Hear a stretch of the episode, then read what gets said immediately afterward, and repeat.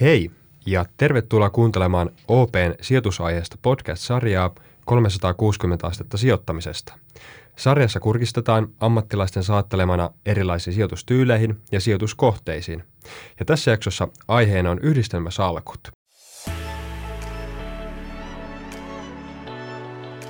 Meillä on mukana OPn salkuhoitajat Harri Kojonen. Moikka Harri tässä. Sekä Lauri Tynys. Terve. Moi moi. Hei, tosiaan jutellaan tässä jaksossa yhdistelmäsalkuista, eli yhdistelmärahastoista ja niihin liittyvästä salkuhoitotyöstä ja mitä siihen liittyy. Ja aloitetaan ihan sillä, että käydään läpi, että mitä tämmöiset yhdistelmäsalkut tai rahastot oikein ovat. Joo, no jos mä vaikka aloitan tässä, niin tota, yhdistelmäsalkuillehan tarkoitetaan sijoitussalkkua ja usein tämmöistä sijoitusrahasto- tai vakuutuskorin muotosta, joka sijoittaa useampaa kuin yhteen omaisuusluokkaan, ei siis esimerkiksi vain osakkeisiin. Ja käytännössä tämmöisen yhdistelmäsalkun rungon muodostaa osake- ja korkosijoitukset ja, ja näiden sitten keskinäinen painotus vaihtelee vähän siitä halutusta riskitasosta riippuen. Ja yleensä tämmöinen enemmän osakesijoituksia kuin korkosijoituksia sisällään pitävä salkku niin on riskillisempi tai sitä pidetään riskillisempänä sen takia, että osakkeiden arvot tyypillisesti heiluu enemmän kuin korkosijoitusten. Ja, ja ehkä tämmöisessä matalimman riskitason tuotteissa niin osakkeiden paino – asetus tyypillisesti sinne 20-25 prosentin tietämille, kun sitten taas korkeamman riskin tuotteissa niin osakkeiden osuus saattaa olla semmoinen 75-80 prosenttia. Okei. No miten käytännössä sitten nämä rahastot ja niihin liittyvät strategiat oikein sijoittavat ja mitä hyötyä on siitä, että sijoitetaan erilaisiin omaisuusluokkiin? No joo, siis sijoituksethan tehdään tyypillisesti toisten rahastojen ja ETFien kautta, jolla vielä tehostetaan tätä laajaa hajautusta salkuissa. Eli esimerkiksi yhden yksittäisen yhtiön osakkeen merkitys sen kokonaisuuden kannalta on, on pieni. Osa yhdistelmäsalkuista sijoittaa myös niin kutsuttuihin vaihtoehtoisiin sijoituksiin, kuten kiinteistöihin, raaka-aineisiin ja erilaisiin pörssin ja likvidin markkinan ulkopuolisiin oman ja vieraan pääoman ehtoisiin sijoituskohteisiin. Tyypillisesti osakekorko ja vaihtoehtoisten sijoitusten arvot muuttuu eri voimakkuuksilla ja eri aikoihin, joten tällä tavoin niin kuin eri omaisuusluokkiin hajauttamalla pystytään parantamaan salkun tuottoriskisuhdetta, eli käytännössä tuotto-odotusta suhteessa otettuun riskiin.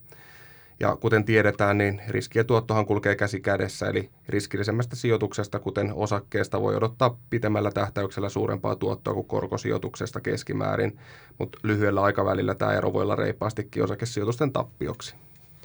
Okei, eli näillä omaisuusluokilla on selkeitä eroja ja niistä saadaan sitten hyötyä siihen salkuhoitamiseen ja, ja rakentamiseen, mutta millaisia ominaisuuksia sitten niillä tarkalla ottaen on ja miten niitä pitää ottaa huomioon sitten siinä salkuhoidossa? No me tietysti katsotaan, katsotaan tota, erityisesti näitä perinteisiä omaisuusluokkia niin ja niissä, niissä tosiaan toinen on osakesijoitukset, toinen korkosijoitukset. Ja osakesijoituksissa niin kuin Lauri tuossa totesi, niin on kyse oman pääoman ehtoisesta sijoituksesta yhtiöön ja, ja niissä, niissä on tyypillisesti suurempi arvonvaihteluun liittyvä riski kuin korko, korkosijoituksissa – ja korkosijoituksistahan oli tämmöinen podcast-lähetys jo aikaisemmin erikseen ja, ja se oli hyvä, oikein hyvä jakso, kannattaa kuunnella, jos ei ole vielä ehtinyt tuota samalta, samasta lähteestä, mutta ihan kertauksena siitä, niin valtaosa korkosijoituksista on joko yritysten, valtioiden tai muiden julkisten tahojen liikkeeseen laskemia joukkovelkakirjalainoja. Ja, ja yritysten osaltahan nämä tietenkin on vieraan pääoman ehtoista rahoitusta, eli esimerkiksi yhtiön konkurssitilanteessa korkosijoittajat saa, saa omansa pois ennen, ennen osakesijoittajia, eli, eli on niin kuin turvallisemmassa asemassa sellaisessa tilanteessa kuin osakesijoittaja olisi. Korkosijoituksessa useimmiten on määrätty eräpäivä, voi olla viiden vuoden laina tai neljän vuoden tai kymmenen vuoden mittainen laina, kun sitten taas osakesijoitukset on eräpäivättömiä, eli, eli sieltä ei ole mitään tiettyä päivää, jolloin rahansa äh, osakepääomasta saa, saa ulos. Ja esimerkiksi eurooppalaisten yrityslainojen keskimääräinen jäljellä oleva juoksuaika, eli, eli keskimäärin kuinka pitkiä ne on, niin on, on tosiaan siinä noin viiden vuoden paikkeilla. Osakesijoitun osalta pitää ottaa sitten muutamia komponentteja huomioon. Osakekohtainen tulos, tuloskasvu, miten, miten hyvin se yrityksen tulos kasvaa vuosittain ja, ja sitten on tämä arvostuskerron, kerroin, joka voi muuttua sitten ulkoisistakin vaikutuksista. Joskus arvostuskertoimet on vähän korkeampia, joskus vähän, vähän matalempia ja osakkeet sitä kautta vähän ikään kuin halvempia. Ja mitä pidempään horisonttia tarkastellaan, niin sitä tärkeämmäksi muodostuu tietysti tämä, nimenomaan tämä tulostuotto ja, ja tuloksen kasvu. Ja, ja sitten taas vastaavasti lyhyemmällä aikavälillä niin nämä arvostuskertoimien heiluminen suuntaan ja toiseen, niin ensinnäkin voi aiheutua melkein mistä vaan, mutta, mutta se on sitten tärkeämmässä roolissa lyhyemmässä aikavälissä osakkeen kurssin määräytymisessä. Ja tä, tästä syystä niin osakesijoittajalla näin yleisesti ottaen kannattaa olla pitkä vähintään useiden vuosien mittainen sijoitushorisontti. No sitten taas tämä toinen iso komponentti yhdistelmäsalkuissa, korkosijoitukset, niin siellä tuotto muodostuu tästä kuponkituotosta, sitten sen lainan arvonmuutoksesta tuolla jälkimarkkinoilla ja, ja sitten mahdollisista luottotappioista, jos lähinnä yrityslainoista puhutaan. Ja näitä lainojen arvojen jälkimarkkinoilla sitten heiluttelee sekä, sekä tämän liikkeeseen laskijaan liittyvät tekijät, kuten sen luottokelpoisuuden muutos tai kuinka markkina arvioi sen luottokelpoisuuden muutosta hyvässä ja pahassa, mutta sitten ihan tämmöiset yleiset markkinariskin lähteet, kuten korkotaso ja laajemman luottoriskin hinnoittelun muutokset. Ja tänä vuonna korkosijoitukset on tuottanut aika lailla tappiota nimenomaan tämän laajan korkotason voimakkaan nousun myötä.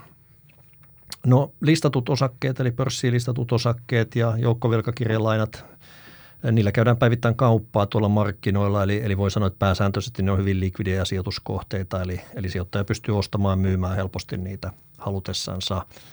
No sitten on tämä kolmas, kolmas jalka näissä yhdistelmäsalkuissa, joka on vaihtoehtoiset sijoitukset, joka viime vuosina aika monella sijoittajalla on, on noussut, noussut tota, eh, huomattavasti suuremmaksi osaksi salkkua kuin mitä aikaisemmin. Ja, ja niihin tyypillisesti sit liittyy näitä perinteisiä osake, eh, omaisuusluokkia, korkoja ja osakkeita heikompi likviditeetti, josta sitten sijoittajalle yleensä maksetaan korvaus tämmöisen korkeamman tuotto-odotuksen muodossa. Ja aika usein niin monet vaihtoehtoiset sijoitukset arvostetaan esimerkiksi vain neljä kertaa vuodessa, eli kvartaaleittain, ja, ja niihin sijoittaminen, niistä irtautuminen vie, vie enemmän aikaa kuin sitten perinteisissä omaisuusluokissa. Mutta sitten vielä ihan loppuun, niin käytännön salkunhoidosta vielä, niin meidän tulee ottaa huomioon niin todella laaja kirjo eri asioita, eli, eli ei ole olemassa semmoista universaalia oikeaa tapaa löytää hyviä sijoituskohteita ja, ja myöskin eri salkuhoitajilla vähän omat tapansa toimia, eli eikä ole olemassa semmoista opaskirjaa, jossa kerrotaan, miten tämä asia tehdään oikein. Ja, ja tota, että ihan esimerkkinä, että jos nyt joku yksittäinen osakemarkkina on arvostusmittarilla halpa tai kallis, niin ei kerro vielä siitä, että onko sen tuotto tulevaisuudessa suhteessa muihin vaihtoehtoihin hyvä vai huono. Eli, eli tarvitaan näiden monien muiden asioiden arviointia ton, ton yhden asian lisäksi. Ja markkinahan muodostaa edelleen pääosin ihmiset, vaikka, vaikka tämmöistä viisasten kiveä tai runsauden sarvea on tällä vuosituhannella erityisesti etsitty aiempaa kiihkeämmin rakentamalla erilaisia kvantitatiivisia malleja, jotka pohjaa usein päätöksentekoa ihan vaan puhtaasti malleihin ja toteuttaa sijoituspäätöksiä automaattisesti ilman ihmisen suoranaista osuutta asiaan. Ja puhutaan esimerkiksi AIsta, Artificial Intelligence, koneoppimisesta ja tällaisista, joilla, joilla tavoitetaan, tavoitellaan tietysti näkyvyyttä markkinoihin ja selvän näkemistä voisi sanoa. Ja mekin toki käytetään, käytetään apuna runsaasti malleja, jotka pyrkii antaa just tota näkyvyyttä markkinoiden suunnasta ja, ja myös helpottaa tällaisten houkuttelevien sijoituskohteiden löytämistä, mutta, mutta me toimitaan kuitenkin edelleen pitkälti tämmöisellä quantamental sijoitusfilosofialla, jossa siis yhdistyy nimensä mukaisesti tämä kvantti, eli kvantitatiivinen analyysi ja sitten fundamental kanssa, eli fundamentaalisen analyysin kanssa. Kamala pitkä vastaus oli Ville Toivottavasti pysyt hereillä. Kyllä, oli, oli tosi, tosi hyvä ja varsinkin tuosta noin vähän, että mitä, mitä kuuluu noihin omaisuusluokkiin sinne korkoihin ja osakemarkkinoihin vaihtoehtoiseen ja oli tosi mielenkiintoista tuosta, että mitä sitten se käytännön salkuhoitotyöstä siinä oikein mm. on ja miten paljon pitää ottaa erilaisia asioita huomioon. No noiden omaisuusluokkien lisäksi, niin miten niiden suhteen ja ylipäänsäkin vaikka osakekorkomarkkinoilla, niin entä tuo maantieteellinen hajauttaminen, niin kuinka globaalisti teidän salkkunne sijoittavat? Joo, no nämä yhdistelmätuotteet, kuten yhdistelmärahastot, sijoittaa maailmanlaajuisesti, eli tämä edellä mainittu hajautus on hyvin laaja. Lisäksi merkittävä hyöty on se, että kansainvälisillä sijoitusmarkkinoilla on aina löydettävissä houkuttelevia kohteita, eli me ei olla rajoittuneita vaan esimerkiksi Yhdysvaltoihin tai Eurooppaan. Ja myös eri markkina-alueiden sisällä on löydettävissä kiinnostavia kohteita, kuten tiettyjä toimialoja, joiden tuottonäkymät on muihin vaihtoehtoihin nähden erityisen houkuttelevia. Eli löytyy omaisuusluokittain, että sitten myös maantieteellisesti kattavaa hajautusta. Ainakin itsellä tulee tässä mielessä tässä vaiheessa jo mieleen se, että tämmöisellä yhdellä ratkaisulla niin saadaan kyllä erittäin kattava hajautus ja semmoinen hyvä, hyvä tota, yksittäinen joko niin ydinsijoitus salkulle tai jopa niin kuin, että kaikki varat pystyy niin hoitaa, hoitaa tämmöisen kautta.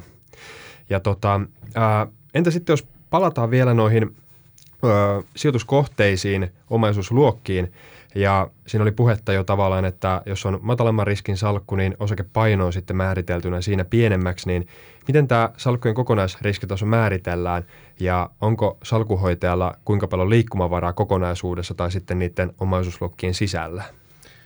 Joo, kokonaisriskitasohan voidaan määritellä joko absoluuttisesti tai suhteessa salkun vertailuindeksiin – Näiden yhdistelmäsalkkujen avaintietoesitteistä löytyy tällainen seitsemänportainen riskiasteikko ja sitten kyseisen tuotteen sijoittuminen tällä skaalalla. Ja korkeampi lukema tarkoittaa luonnollisesti korkeampaa riskiä, mutta myös korkeampaa tuottodotusta.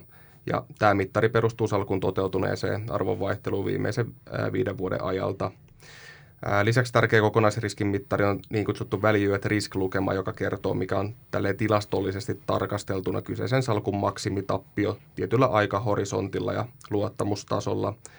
Ja rahastojen sääntelystä tulee sellainen limitti, että salkun value at risk ei saa olla yli kaksinkertainen vertailuindeksiin nähden – No sitten puolestaan suhteellisen riskitason kannalta olennaisin riskinmittari on niin kutsuttu tracking error, joka tarkoittaa siis salkun ja vertailuindeksin välisen tuottoeron standardipoikkeamaa. No, tässä kohtaahan tämä juttu alkaa mennä vähän teknisemmäksi, mutta käytännössä tämä mittari tarkoittaa siis kuinka paljon salkun tuotot poikkeaa vertailuindeksin tuotoista. Ja tokihan nämä erilaiset limitit asettaa jonkin verran rajoitteita käytännön salkunhoitotyöhön, kuten tietysti pitääkin, mutta kyllä salkunhoitajalle jää vielä ihan reippaasti liikkumavaraa – me täällä OP-varainhoidossa hoidetaan näitä yhdistelmäsalkkuja siten, että sijoitustoimikunta, jonka jäseniä mekin Harrin kanssa ollaan, niin päättää yleisen riskitason ja omaisuusluokkakohtaisen allokaation suunnan ja salkunhoitajalle jää sitten puolestaan omaa liikkumatilaa eri painotusten mitotuksen ja instrumenttivalinnan suhteen. Kuulostaa kyllä tosi mielenkiintoiselta tuo ja, ja tota, ää, entä sitten se, että ää, kannattaako niin ylipäänsä kaikkien sijoittajien hajauttaa erilaisiin sijoituskohteisiin vai keskittyä johonkin yhdentyyliseen sijoittamiseen ainoastaan? Ja tota, entä sitten kun on tälle hajautettu hyvin laajasti, niin sopiiko tämän tyyliset salkut vain tietynlaisille sijoittajille? Ja ainakin niin kuin, eikö esimerkiksi eläkeyhtiöt hajauta sijoituksia hyvinkin laajasti? Joo, no ensinnäkin jokaisen sijoittajan tilanne ja tavoitteet ja riskinkantokyky on aina uniikkeja, mutta kyllä eri omaisuusluokkien hajauttaminen kannattaa ilman muuta hyvin monenlaiselle sijoittajalle. Äh, näitä yhdistelmätuotteita on tarkoituksenmukaisesti tarjolla erilaisia, että jokainen sijoittaja ja säästäjä löytää omiin tavoitteisiin ja tarkoituksiin sopivan ratkaisun. Esimerkiksi jos sijoitushorisontti on huomattavan pitkä, vaikkapa vuosikymmeniä, niin kannattaa miettiä, olisiko sittenkin järkevää pitää vähän suurempaa osakepainoa ja Vastaavasti, jos tarvitsee sijoittamansa rahat käyttöön vaikka parin kolmen vuoden kuluessa eikä halua sitten suuremmin riskeerata sitä sijoittamansa pääomaa, niin kannattaa painottaa salkussa lyhyempiä korkosijoituksia. No mainitsit noin työeläkeyhtiöt, niin mitä tähän työeläkejärjestelmään tulee, niin siihen liittyy aika paljon omia ominaispiirteitään. Suomessa meillä on käytössä tämmöinen niin kutsuttu osittain rahastoiva järjestelmä, joka tarkoittaa sitä, että osa vuosittain yrityksiltä kerätyistä eläkemaksuista laitetaan talteen ja sijoitetaan tulevia eläkkeitä varten, mutta osa maksuista menee sitten sen hetkisten eläkkeiden maksuun ja tämän johdosta työeläkeyhtiöiden sijoitushorisontti ja sitä kautta se riskinkantokyky ei ole ihan niin pitkä kuin vaikka jollakin uransa al- alkuvaiheessa olevalla parikymppisellä, joka säästää omaa eläkettää varten. Ja lisäksi näillä työeläkeyhtiöillä on tämmöinen vakavaraisuussääntelykehikko, joka asettaa tiettyjä rajoitteita eri omaisuusluokkien painotuksille ja, ja se itse asiassa aika paljonkin rajoittaa riskinottoa ää, niin kuin pidemmässä juoksussa. Mutta yhteenvetona voisi kyllä todeta, että nämä yhdistelmätuotteet on monelle semmoinen helppo ja yksinkertainen toimiva ratkaisu, jossa ammattilainen hoitaa säästäjä ja sijoittajan varallisuutta. Moni käyttää näitä yhdistelmätuotteita semmoisena salkkunsa peruskivenä myös, eli on sijoittanut tämän lisäksi muihin yksittäisiin kohteisiin, ikään kuin satelliitteihin tämän niin kuin perusratkaisun ympärillä. Täten on niin kuin mahdollista ottaa perusratkaisun ulkopuolisia sijoituskohteita tähän lisäksi, joista niin kuin itse, tai, itse syystä tai toisesta erityisemmin pitää. Kyllä, eli hyvin tota, kattavat sijoitusratkaisut, joko ytimeksi tai, tai tota, sitten ihan täysmääräiseksi sijoituskohteeksi salkulle, että löytyy erilaista riskitasoa ja sitä kautta myös erilaisia sijoituskohteita, mihin, mihin hajauttaa sitten sitä kautta. Hei, kiitos Lauri ja Harri oikein paljon tästä keskustelusta. Tuli mun mielestä tosi hyvä, hyvä kattaus tuota yhdistelmäsalkkuihin ja päästiin perehtymään syvemmin, että mitä omaisuusluokkia siellä sisällä on ja minkälaista se salkuhoitotyö on. Ja kiitos myös tämän jakson kuuntelijoille. palataan taas seuraavan jakson parissa sijoittamisen mielenkiintoiseen maailmaan. Moikka! Moi moi. Kiitos. Moi moi.